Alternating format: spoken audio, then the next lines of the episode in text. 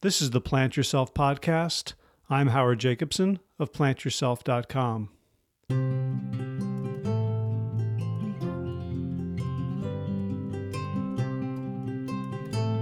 Do you ever binge? And by binge, I mean, do you ever eat something that you know you shouldn't, you know you don't want to, and as soon as you eat it, you feel bad for having eaten it? It's pretty common, right? The entire diet industry is based on this idea that without systems and rules and points and accountability, that we'll make bad decisions. We'll eat the wrong things. We'll eat things that we don't want to eat. So when you think about that, it's a pretty astounding paradox that we try to stop ourselves from doing things that we don't want to do.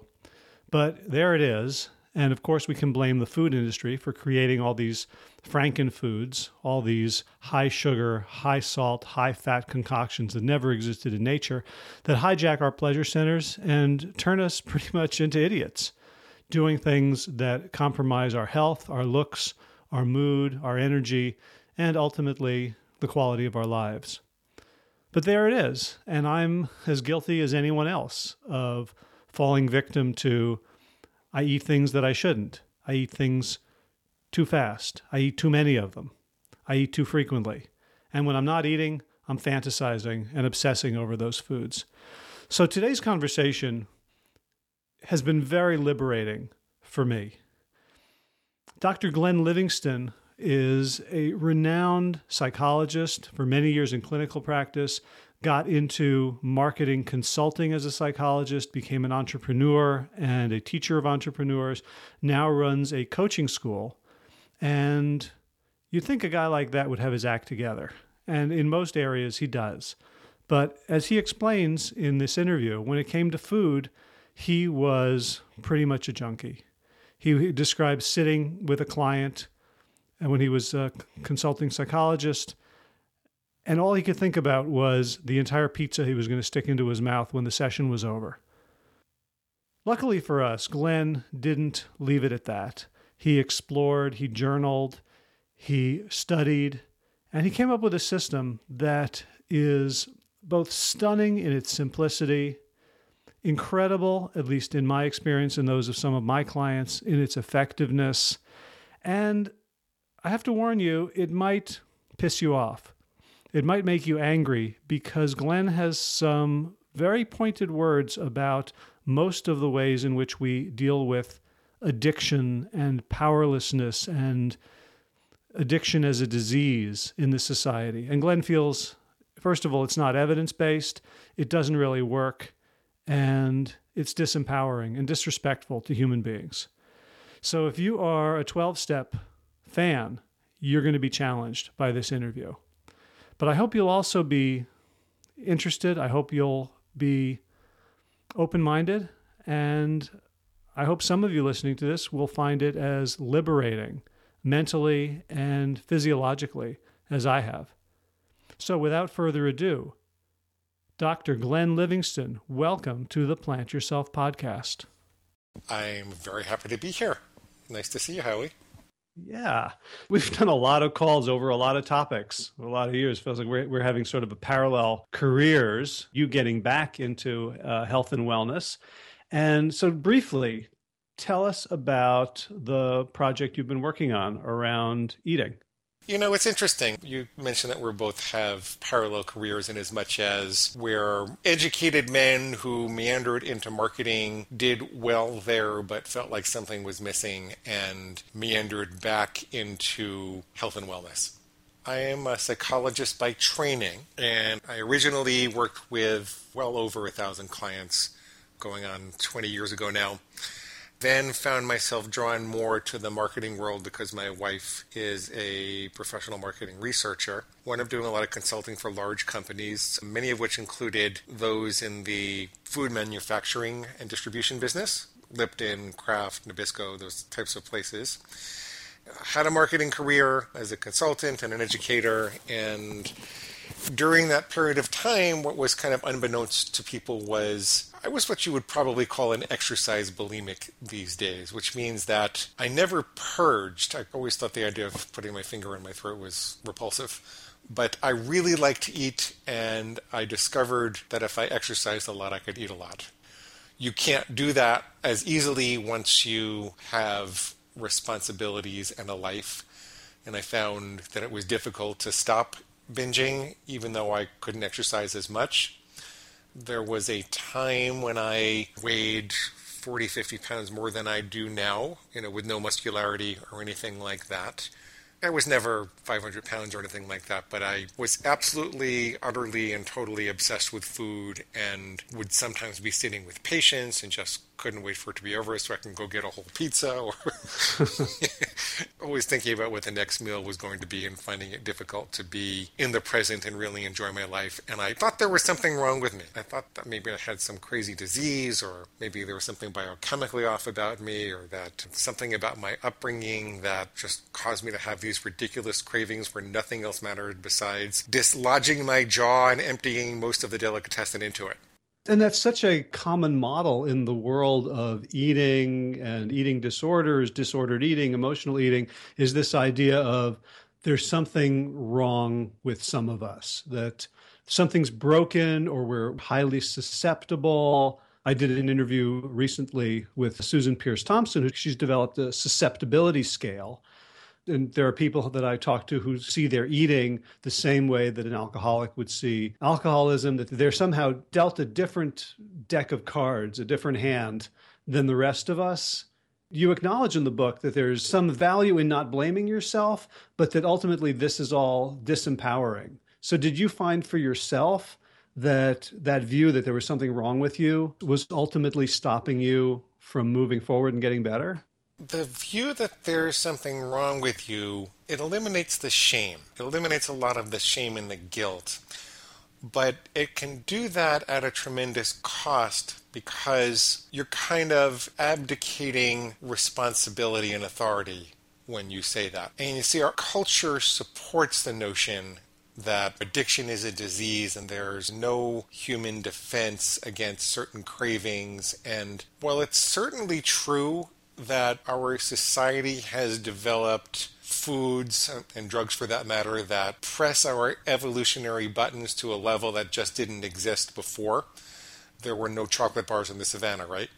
Well, that's certainly true. What's gotten lost in that whole dialogue is the idea that we really do have the ability to say no. We have the ability to define the kind of person that we want to be, resist temptation, channel our impulses into what we want to accomplish in the context of a civilized life. With that comes the necessity of, for a short period when you make a mistake, having the ability to feel guilty, not neurotically or psychotically guilty, but upset with yourself for having made that mistake, and being willing to draw some lines in the sand and really define for yourself how you want to behave in the future. And I think that that's getting lost in the dialogue today. People are taken with a notion of powerlessness, and they don't realize, for example, that they could say, I'm never going to have a chocolate bar again. That's almost heresy to say in today's day and age, I'm never going to have a chocolate bar again. I would be accused of being a perfectionist, and people would say, you can't know what you're never going to do again, and what if you have a weekday, and don't you know that willpower has been scientifically proven to exist only in discrete quantities and to act like a muscle which fatigues throughout the course of the day? And so it's almost heresy to say something like that. But I think that ultimately it's the only real defense that we have against the intense pressure on our evolutionary buttons from all of the super rewarding foods that have been developed that can lead us to relinquish control and eat a lot more than is in our best judgment. Does that make sense? Yeah. And I think about that. I think about when I discovered the plant-based world and all these people who were really struggling to adhere to a way of eating that they believed in. I thought about growing up around people who kept kosher, and how easy it was for those people to resist the temptation of cheeseburgers and bacon and eggs and even Oreo cookies because they had animal fat and Hydrox didn't. There was something that those people were doing right, that there was no willpower involved. They didn't start quaking every time they passed Burger King. I'll tell you what that thing is. is they've decided that they're not the kind of person who eats non-kosher food. They've made a personal decision that for them it was wrong, right? Because they wanted to keep kosher. And willpower is only necessary when you have to make a decision. But if you decided that you're not the kind of person who eats shrimp or lobster or, gosh, I'm not kosher, so I don't know all the rules. But if you decided that you're not the kind of person who eats those types of things, then you're not fatigued by the onslaught of shrimp and lobster and all those other non-kosher goodies, because it's not even an option, and we don't tend to crave things that we know we can never have. What's torturous is making the decision. To eliminate the need for willpower, it doesn't have to be something that you never have again, but it has to be something that a decision is required. So if you've kind of set up a set of rules for yourself beforehand that draw really clear lines in the sand, then you're not going to be taxing your willpower. Oh, for example, maybe you made a rule for yourself that you only ever eat pretzels at Major League Baseball games. Well, you're not going to be tempted outside of a Major League Baseball game because you know that you're not the kind of person who eats pretzels outside of a Major League Baseball stadium, right? So you can set up conditional rules also. But the notion that we can't live without rules and we're doomed to give in to our impulses if we get too hungry, angry, lonely, or tired, because willpower is just a fatigable muscle, I think that's damaging. I think what I wanted to do was make a contribution to the dialogue which says that, no, you can define the kind of person you want to be, and then willpower is really not necessary. Gotcha. So I want to get back to kind of your story and how you climbed out of the, uh, you know, the open jaw, empty deli hole, and also about the concepts in the project and in your book, Never Binge Again. How did it work for you? It's such a simple concept. As I emailed you when I finished reading the manuscript of your book, the thing that came to mind was this Bob Newhart clip where he plays a psychologist who talks to people for five minutes. And all he does, the woman comes to him and says, you know, I'm afraid of being buried alive in a box. And he yells at her, stop it. Yeah.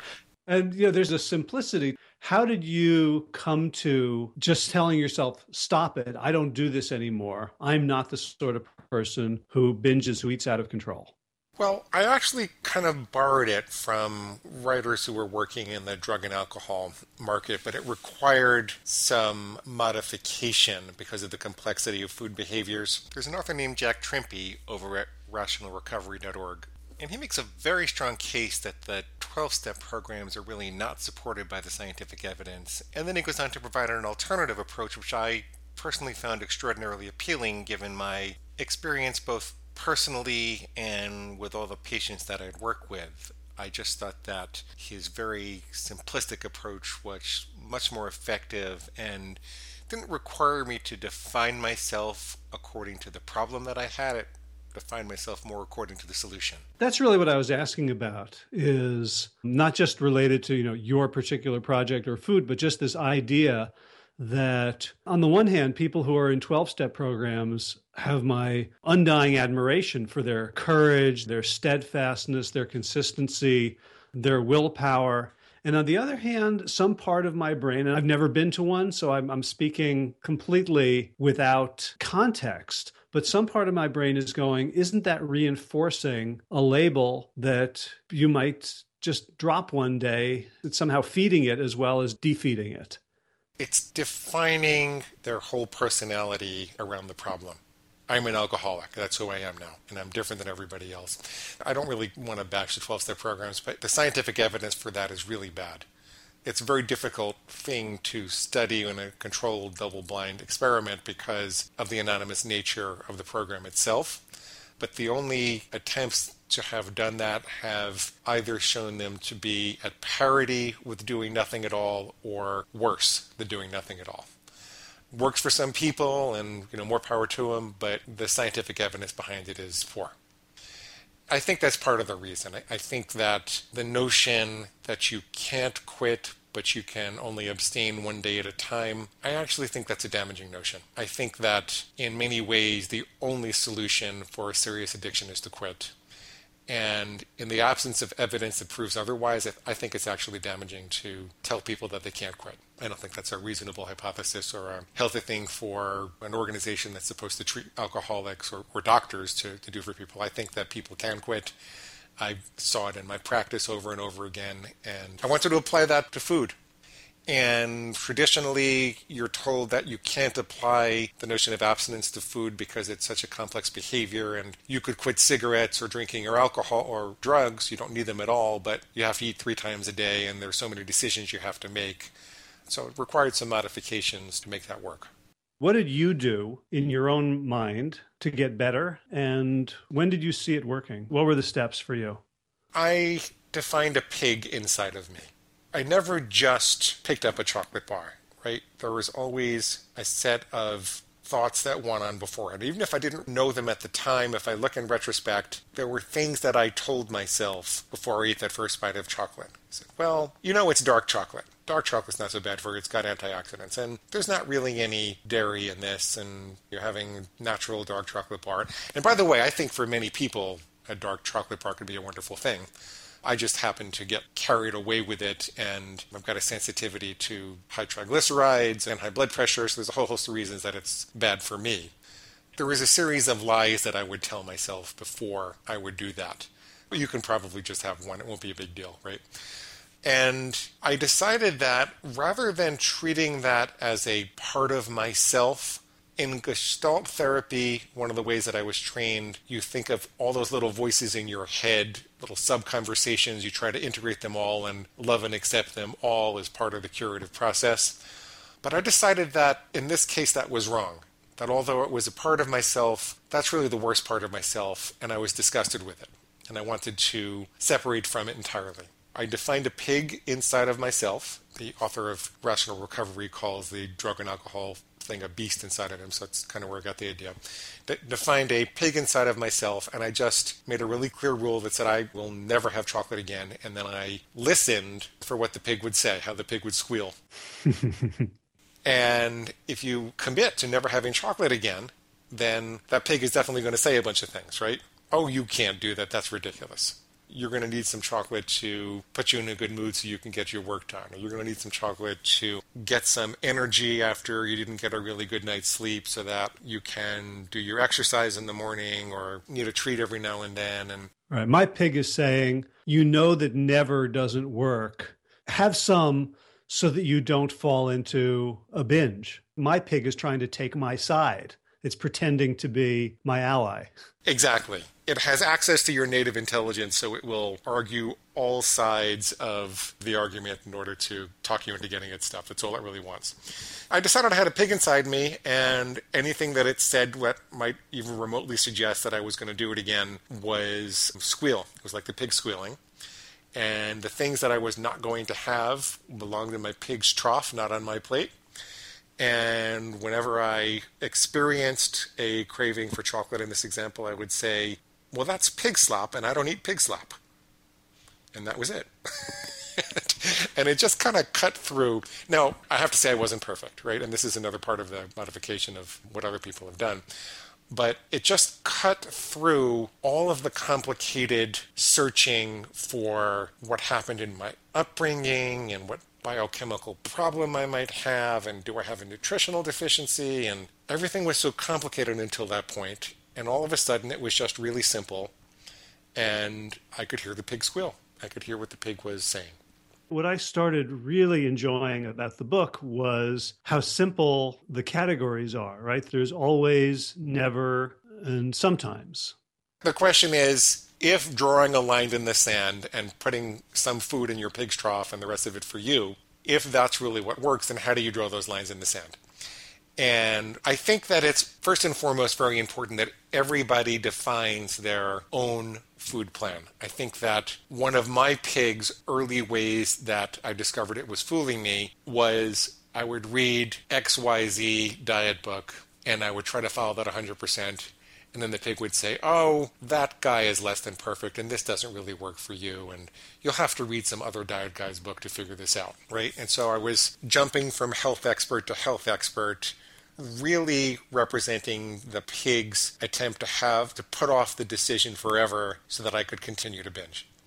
The first principle of developing a food plan that I think is really essential is for people to take one hundred percent responsibility for deciding for themselves Because most people who have had trouble with binge eating or even just overeating, they have a pretty darn good idea of what a healthy day of food looks like for them and what an unhealthy day of food looks like for them, and how frequently in their ideal mind they want to have a little bit of leeway. And I don't know that people have to read one more diet book to develop a food plan. So I think it's really important you start with that principle and don't set up a dependency on some other expert. One of the things I loved in the book was these paragraphs about why you have to own it. You say, whose hands are going to grab the car keys, start the engine, drive to the market, put the food in the car, take out the money, give it to the cashier, put the bags in the trunk, bring them inside, put them away, choose the meals, prepare them, get out the fork, stick it in, pick it up to your lips, and put it in your mouth.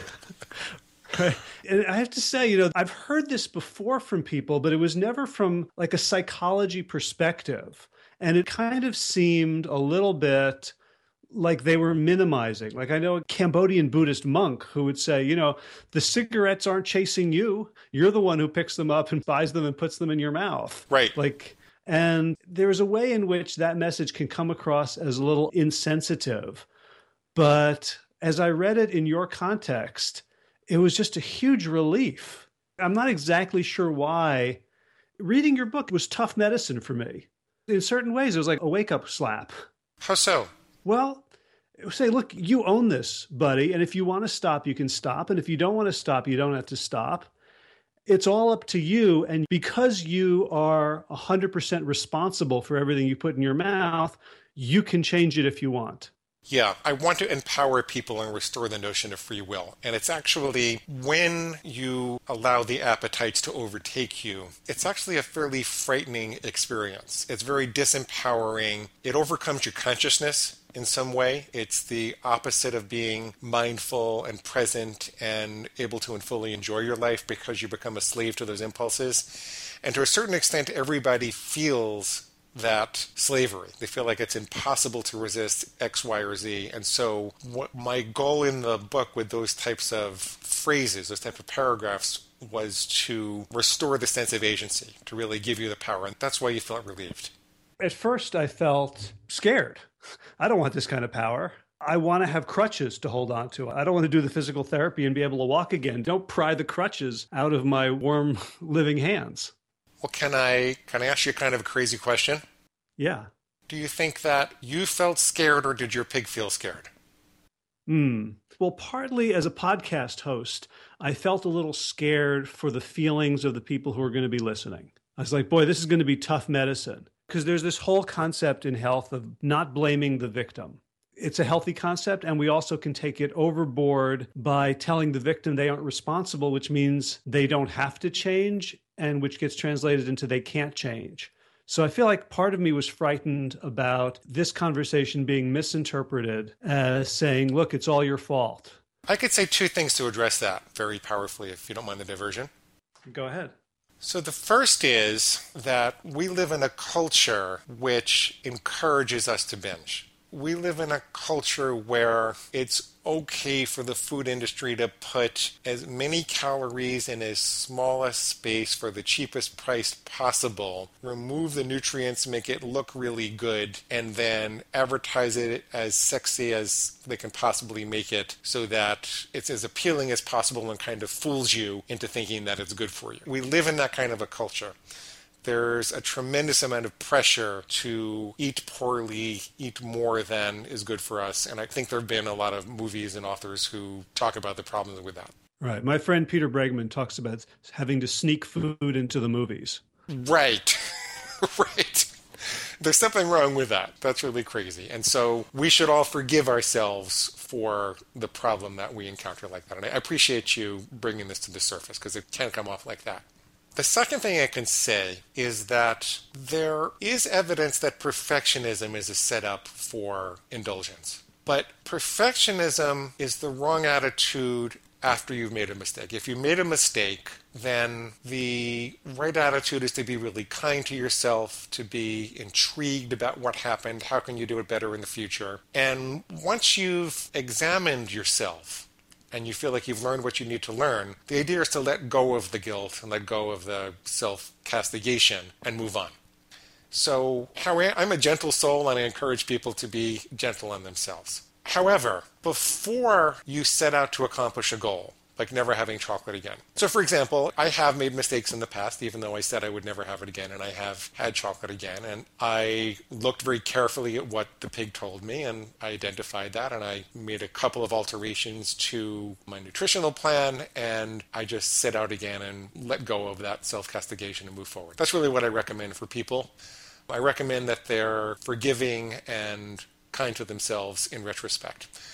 But prospectively, going forward, if you're going to climb a mountain, you don't say, well, maybe I'll make it to the top and maybe I won't, and progress, not perfection. If you really, really want to see the top of that mountain, you've got to visualize yourself there. You've got to bring the right amount of water, and you've got to get a map, and you have to get enough sleep the night before, and you have to say, I am one hundred percent committed to get to the top of that mountain.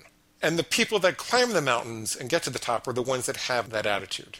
So you forgive yourself if you don't, but you go forward with a stalwart determination that nobody's going to stop you, and anything, and with that determination in mind, any thought that crosses your mind that says, well, maybe you're not going to make it, you can dismiss that and more thoroughly commit to your positive outcome in that way. So I'm thinking with regards to your concern about blaming the victim or stimulating more self-castigation, that understanding the context in which it's appropriate to apply perfectionism, in which it's appropriate to apply forgiveness, will help. And I think understanding the culture in which we live and how it's almost impossible not to grow up in this culture without an eating problem, I'm hoping that helps. Great. It reminds me of a line from a shamanic psychologist, Alberto Violdo, who talked about the importance for fully realized adults to keep secrets from themselves. Say more. What do you mean? In the moment that you're saying, I am never going to eat chocolate again, there's some part of you that knows, well, if I do fall, I have a plan. I have a series of questions to ask myself. I have a way to get back up. But at that moment, you hide that part from yourself. Yes. Yes. That's a very good way to look at it. I hadn't heard that before. This is just a simple way that I might suggest you think about developing a food plan. I think your food plan, you should be confident that it's nutritionally complete, that you know there's going to be more than enough for you to eat all the time on it, and that it's simple enough to remember throughout the day. And the four categories that I suggest would be to think about things that you would be better off never doing again, things you'd like to commit to never doing again, things that you would like to always do every day, things that you do only in some conditions, and things that you can do unconditionally. In those four categories, keep working on it until they're as simple as possible and easy to remember. That's a good way to get started. Do you have examples of items from each category, maybe that you've adopted or you've helped other people with? Sure. I always start my day with a sixteen ounce or more glass of vegetable juice. I never eat chocolate. Now, when I say this, it doesn't mean that anybody else should do these same things. Just as an example, I can have pasta on a day when I've exercised for more than two hours. Usually that's once or twice a month when I'm hiking. And I can have all the leafy green vegetables that I want to unsauced. And the key thing here that I heard you say earlier that I'm connecting to is that you really own this. It isn't in any way something that you're following because someone else told you to do it, right? There's zero lack of ownership of this plan. Right. You're probably the only person that I know who's read more about healthy eating than I have. So I've always had an extraordinary interest in what the heck are we supposed to eat? But I don't have the expertise necessary to tell other people what I think that is. I'm very certain what it is for me. I've amassed it through all the different books that I've read and people that I've talked to and experts that I've paid to consult for me. But in the end, I don't one hundred percent agree with any of them. And I one hundred percent agree with what I put together on my plan. And that's what I follow.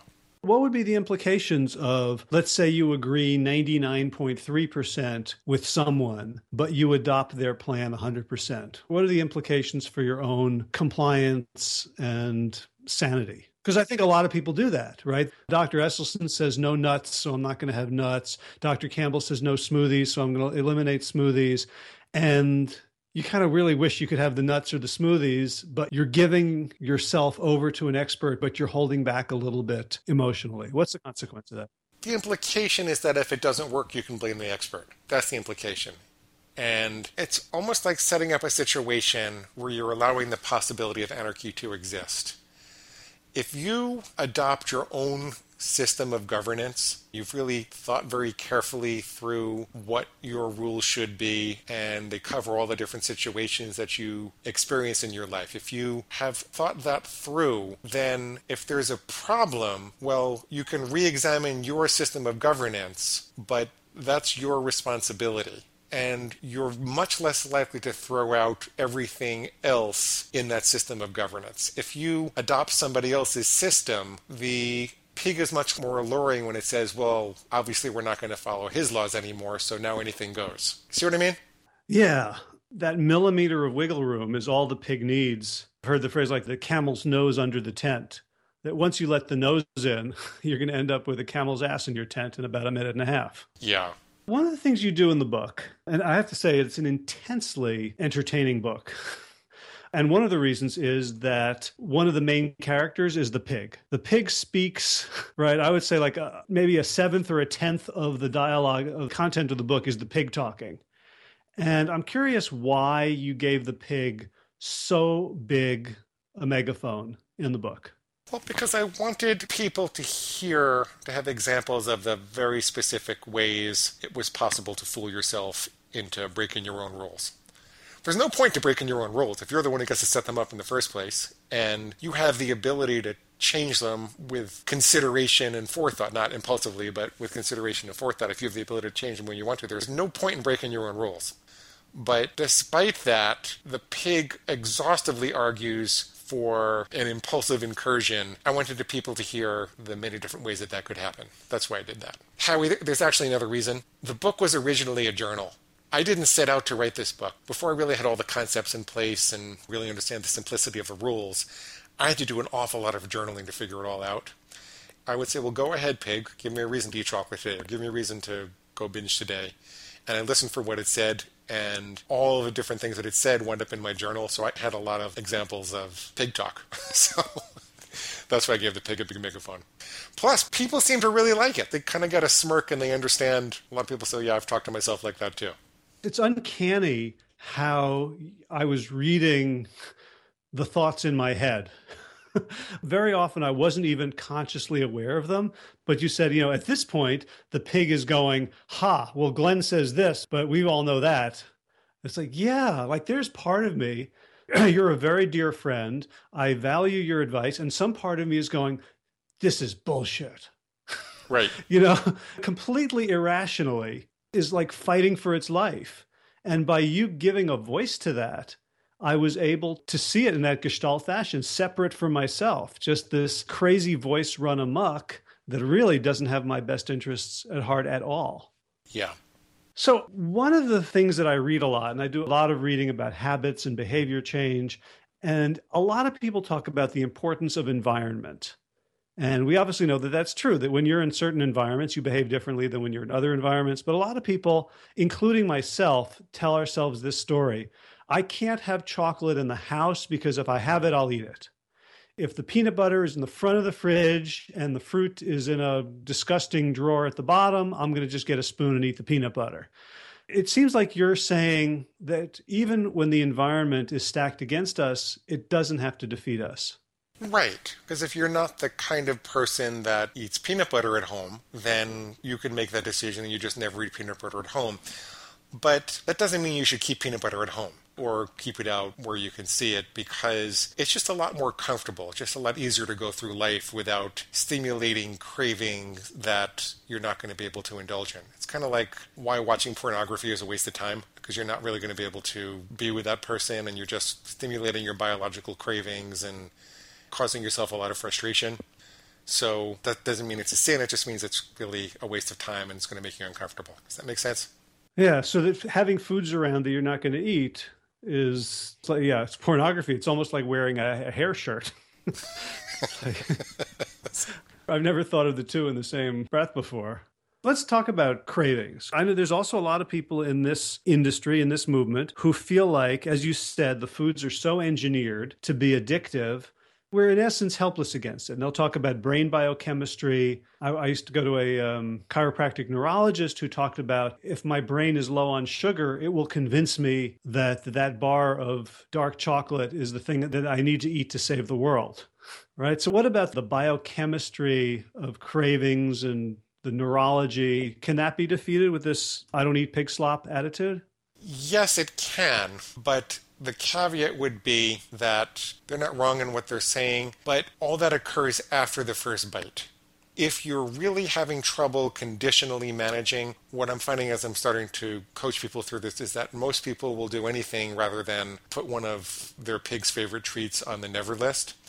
And I tell them that's fine, but just be aware that if you can't manage it conditionally, then it's probably going to be a lot easier to do it never, because biochemically, every time that you indulge in one of those treats, you're reinforcing those reward pathways and making the biochemical craving stronger. But if you never do that, that goes away fairly quickly. Never is a lot easier than sometimes with the types of foods that you're talking about. And I think that which foods those are for which people is very individualistic. I think there are some people that are perfectly capable of having a few bites of a chocolate bar and wrapping it up really neatly and putting it back in the closet. And I've never been one of those people, right? On the other hand, I could have a couple of bites of potato chips if I wanted to. I don't really like how it makes me feel, but I could do that. And there are other people who couldn't do that. Let me uh, sort of play devil's advocate a little bit. Maybe I am and maybe I'm not.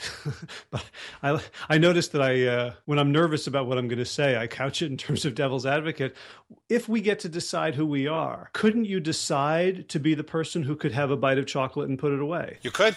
And if you're able to do that, then I would encourage you to do so, because I think that food should be enjoyable and we should be able to make choices to include some foods for enjoyment, even if they're not so healthy in our lives.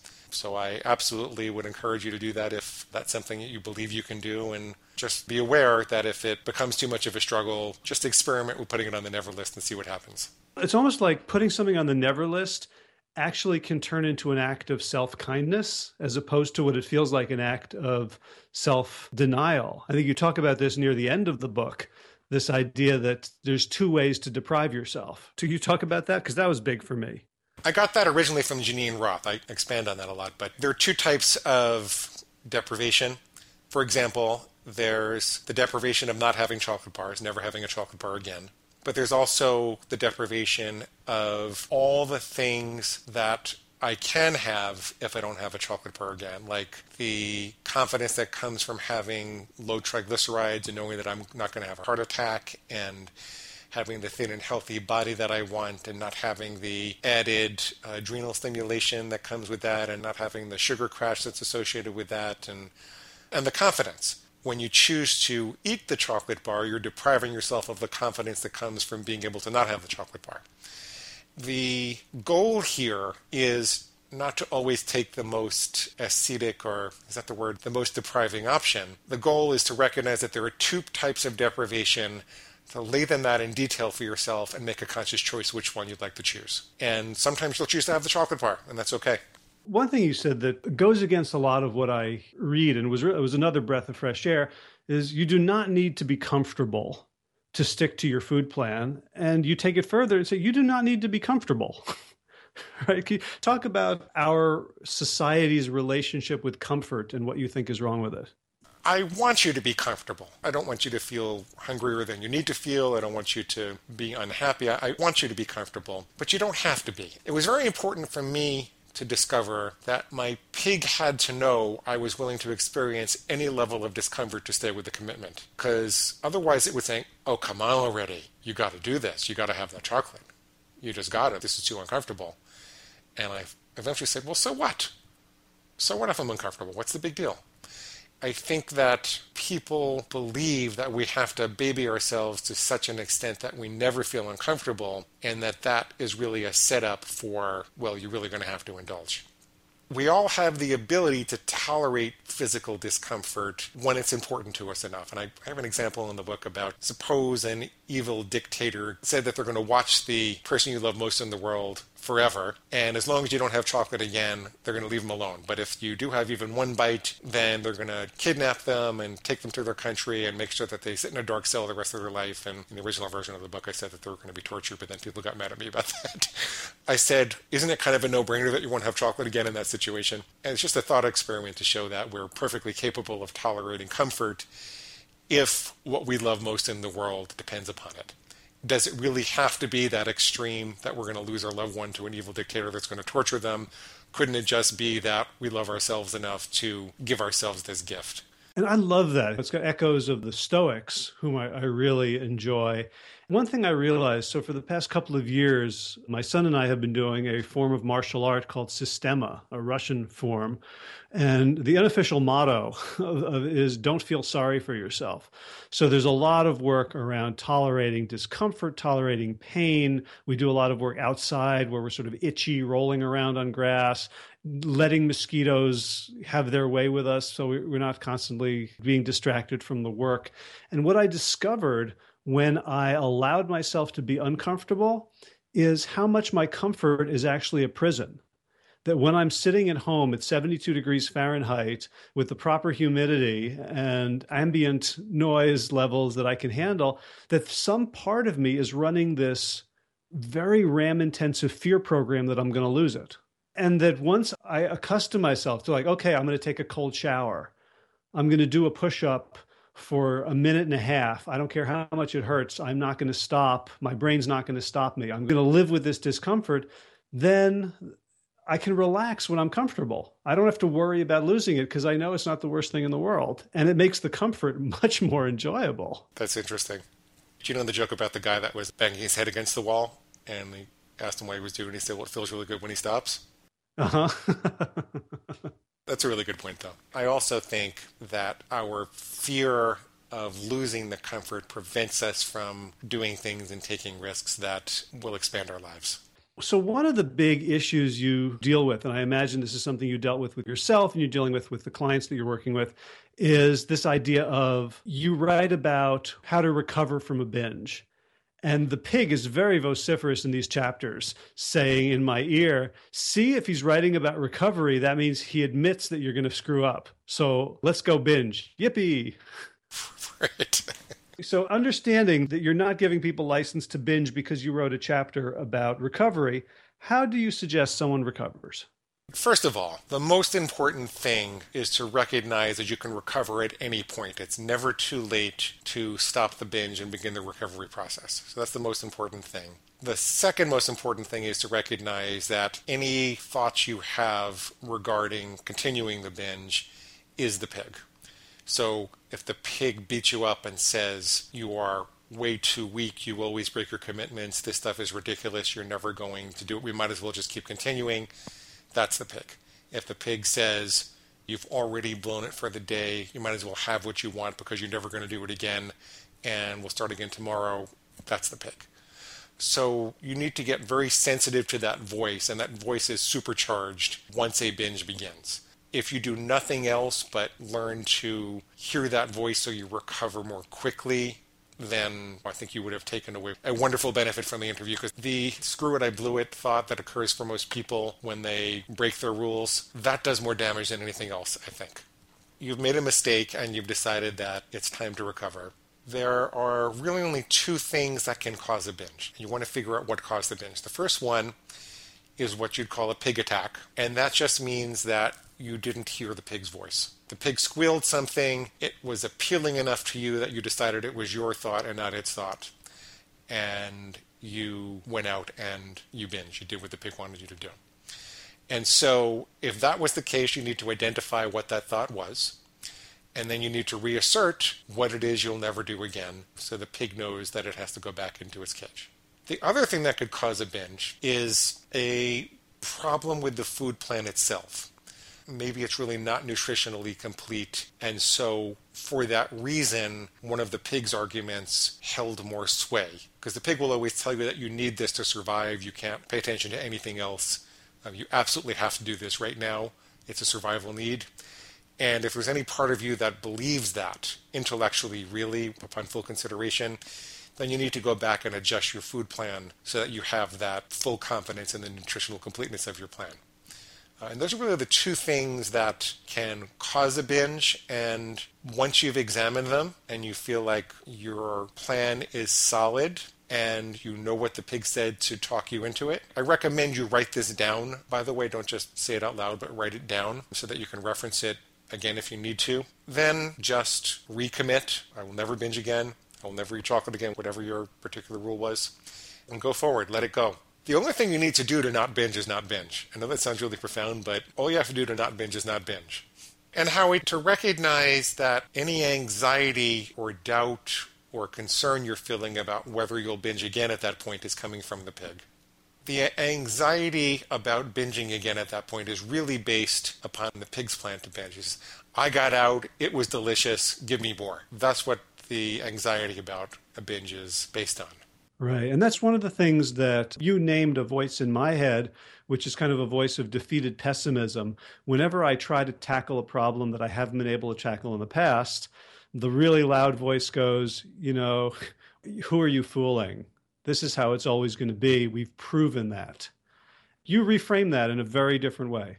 Well, the answer to that is that the ability to repeatedly get up after getting knocked down until you can stand up for good is a sign of character strength, not character weakness. It's a sign of resilience and persistence, not a degenerate character. But the pig would like to use it to make you think that you're too weak so that you can go forward and binge again. That's all the pig wants. It just wants to binge.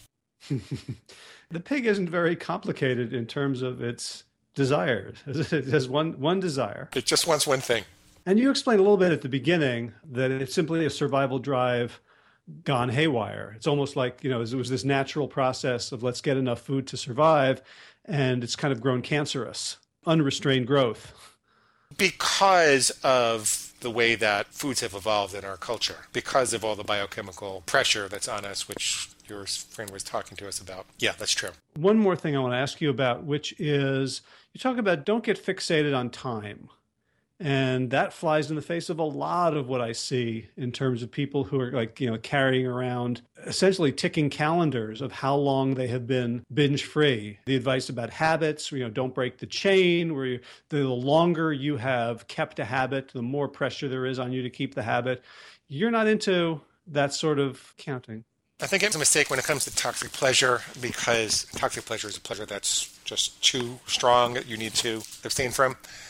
I think it's a mistake because it defines your life according to that pleasure. And what you really want to do is move away from it. So you don't want to be thinking about it all the time. Today is day number twelve. Today is day number thirteen. fifty-one days without chocolate. Oh boy. If you are a person who doesn't eat chocolate, then you don't walk around saying, well, it's been fifty-one days since I ate chocolate. You're just a person who doesn't eat chocolate. Um, how, how long has it been since you robbed a bank? Oh, um, yeah. No, I haven't. Right. I sort of feel like I missed something. No, I've never robbed a bank. Because you're not a bank robber. I am not. I've seen too many movies. It looks too hard and I wouldn't be successful. And it's other people's money, right? I'm not that kind of person. I'm joking around, but obviously I'm not the kind of person who'd ever rob a bank. And people who aren't the kind of people who haven't robbed a bank don't walk around thinking about how long it's been since they robbed a bank, right? It's the essence of how you want to define yourself. What do you want to be thinking about with regards to the habit? Is the habit there to support you in your life, or is it there only for a certain period of time until the weight of all those days is too much pressure on your shoulders and you collapse? And we put these rules in place to support our lives, not to become the focus of our lives. So I don't really think people should get up on the town square and say, you know, it's been fifty-one days since I had chocolate. You know, some people, they want accountability and they like to share it with other people. And it helps them a little bit to do that. But ultimately, I think that we are, in the end, alone with our impulses more than we are with other people with our impulses. And so we have to be comfortable managing them in a very private way. So it's not really a medal that I suggest you wear on your chest or stand up in the town square and try to get applause for. I think that it's how you define yourself. It's the kind of person you want to be. And then go focus on other things. You're not eating chocolate, so go accomplish something else that you really want to accomplish. All that energy and creative inspiration and all the energy that was seeking chocolate inside of you is now free to seek other things. All right. It reminds me of a, a story. I screw up a little bit, but I heard about Freud, who was in the presence of someone who was asked if he was a genius. The, the person who was asked the question, was he himself a genius? And he said, no, no, no. And Freud remarked wryly later, if he really didn't believe he was a genius, he only would have said no once. Right. Yes, he was protesting too much. Yeah. there is the possibility that this stuff that is eating us alive, like it was eating you when you were doing your psychotherapy sessions and dreaming of when you could stop and eat, that it can simply become no big deal anymore. It doesn't have to be a, a Maginot line of willpower and strategy and environment versus an inevitable craving. It can just go away. That's what you're saying. And that's almost impossible for people to believe when they're in the throes of the addiction to that particular behavior. It's almost impossible for them to believe at that time, but it is absolutely true. One more question as I'm scrolling through the book. My favorite chapter is chapter nineteen, which you title My Personal Food Plan. And you say, what do I eat? None of your pig's business. Why is it important that we don't get in other people's pig's business? Well, besides the fact that we all have our own unique physiology, I don't know that I've met any two people who have the exact same thoughts about what is healthy to eat. I think you and I would be pretty close, Howie. I think that we would have arguments as well. If you go back to the notion that everybody needs to define for themselves in order to really master their impulses, they need to define for themselves what those rules are. And then following from that definition, things that are off of their plan are pig slop, and things that are on the plan are human food. One man's pig slop is another man's healthy treat. And you don't have any way of knowing what's what for that other person. You don't even know if they're willing to define a pig inside of themselves in the first place. And they feel very offended if you attack what they're eating as pig slop when it's not for them. And they haven't even defined it. They're just going to look at you like you're crazy. I would have found that advice very helpful when I first adopted a version of my current way of eating, because part of my energy was devoted to making sure everybody else in my family and in concentric circles out into the world ate the way I did. And I'm wondering if that's the pig in some way sabotaging me, or is that something else? I wouldn't say it was the pig sabotaging you. I think it's actually part of a constructive energy to eat well. The problem is that I think we're evolutionarily and culturally pressured to eat the same way as the people around us.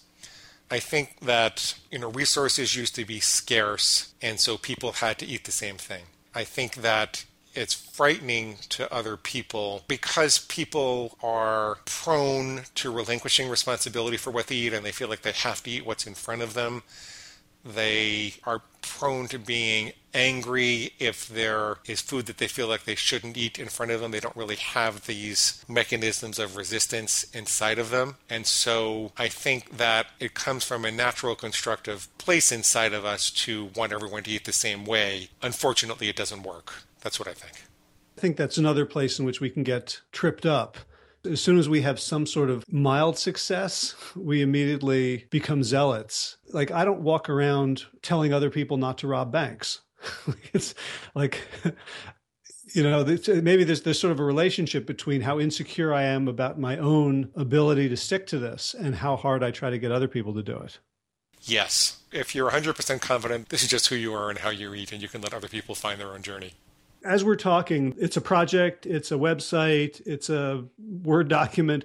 When this goes to publication sometime in August, what will, as people are listening now, how can they find out more? How can they get the book? How can they allow you to help them never binge again and screw the pig? Okay. The plan is to offer the Kindle book for free during the introductory period, at least. You'll be able to find that at Never Binge Again. There'll be a link to the Amazon book right there. So that's kind of a really easy way to get started in and of itself. On the site, there will also be sample food plans. And then there will be probably some type of a very, very low-cost monthly success interview club for people who want to work with the technique and hear how other people succeed and fail with it, and what they can learn from that. There will be an immersion workshop a couple of times a year for people that really want to whip themselves into shape and get a plan together and never binge again, starting with an intensive kickoff weekend. I will probably offer a very limited amount of coaching, a little time constrained to be able to do too much of that, and I run a whole coaching academy. So I'll offer a limited amount of that, and then once there are enough people whom I'm confident understand how to do this and are successful with it and also have our coach training, then I will offer more of that through them. But for right now, I want to just start with the free book at never binge again dot com. Awesome. Glenn, as always, eye-opening and a pleasure. And on behalf of the many people who are listening to this and feeling as good and empowered and clear-headed as I do, thank you so much for taking the time today. Thanks, Howie. It was great fun.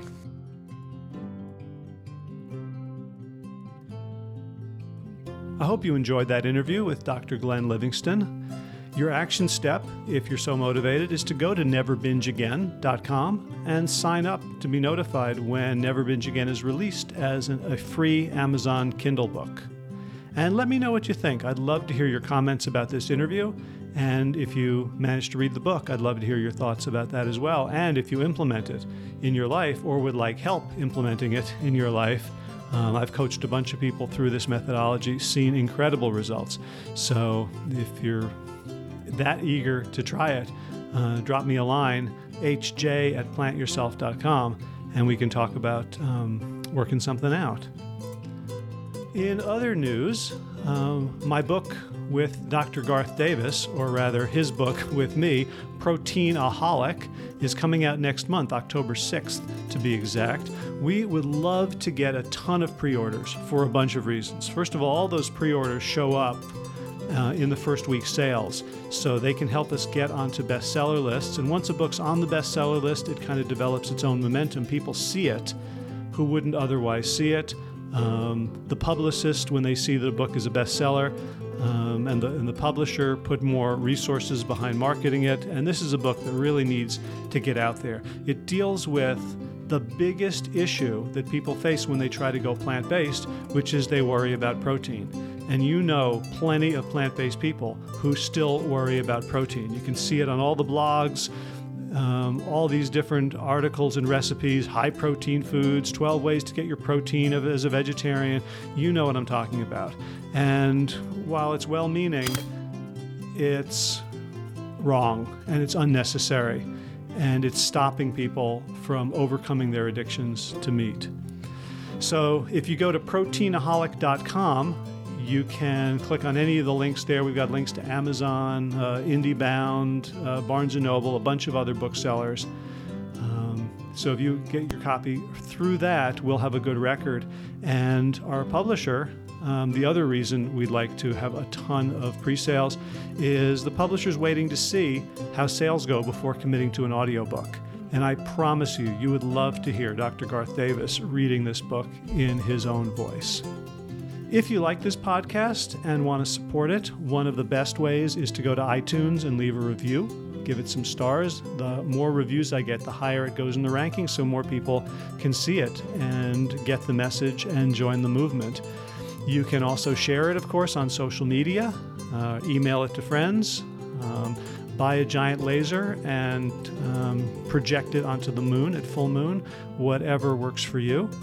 Uh, you can also go to the right side of uh, plant yourself dot com, scroll down a bit, and if you're so motivated to support this labor of love, you can uh, drop me a gift, one time or recurring, to help support the podcast and its production costs and my considerable time in putting it together.